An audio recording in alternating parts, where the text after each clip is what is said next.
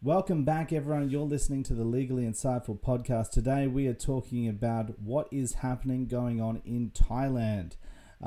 This is breaking the news that a retailer in America, Target, has reportedly stopped using a brand of coconut milk that is made in Thailand over allegations that that brand is using monkey labor to harvest their coconuts. Yes, that's right.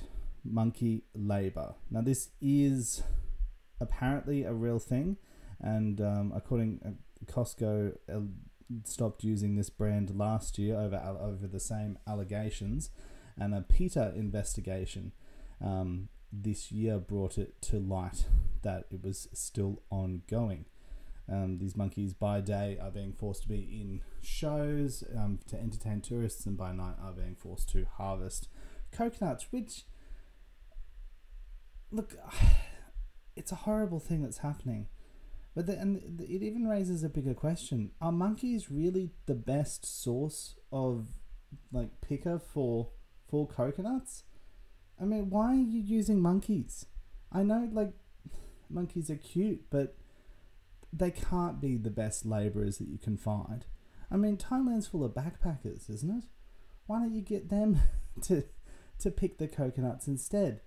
So this has actually led to a list that is available on PETA's website that is all about the brands that do not use and have confirmed not to use monkey labor in harvesting their coconuts. Which, once again, why is this a thing? Since when is monkeys as labor a good idea? Look, this is maybe me speaking from my own little bubble of privilege, but I seem to remember that it didn't go well when people use apes for labor. I mean, there's been 15 movies on what happens, but nevertheless, that has been rebuked by the in a bit of a balance, the Thailand Commerce Minister rebuked any allegations of monkey labor, saying that, you know, the practice is almost non-existent.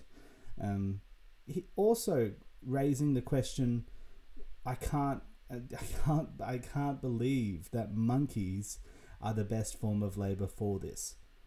It's shocking. It is shocking what happens when some people just want to make money at all costs, allegedly. Now, I don't know if there has been any convictions as of yet, but there have been commercial consequences over these allegations. The brand has decided not to reply to any queries as of yet. So that is where we're at with that. All right, well, thanks for listening to this little brief excerpt. If you want to keep following, like us on Instagram, that's Legally Insightful, or visit our website, legallyinsightful.com.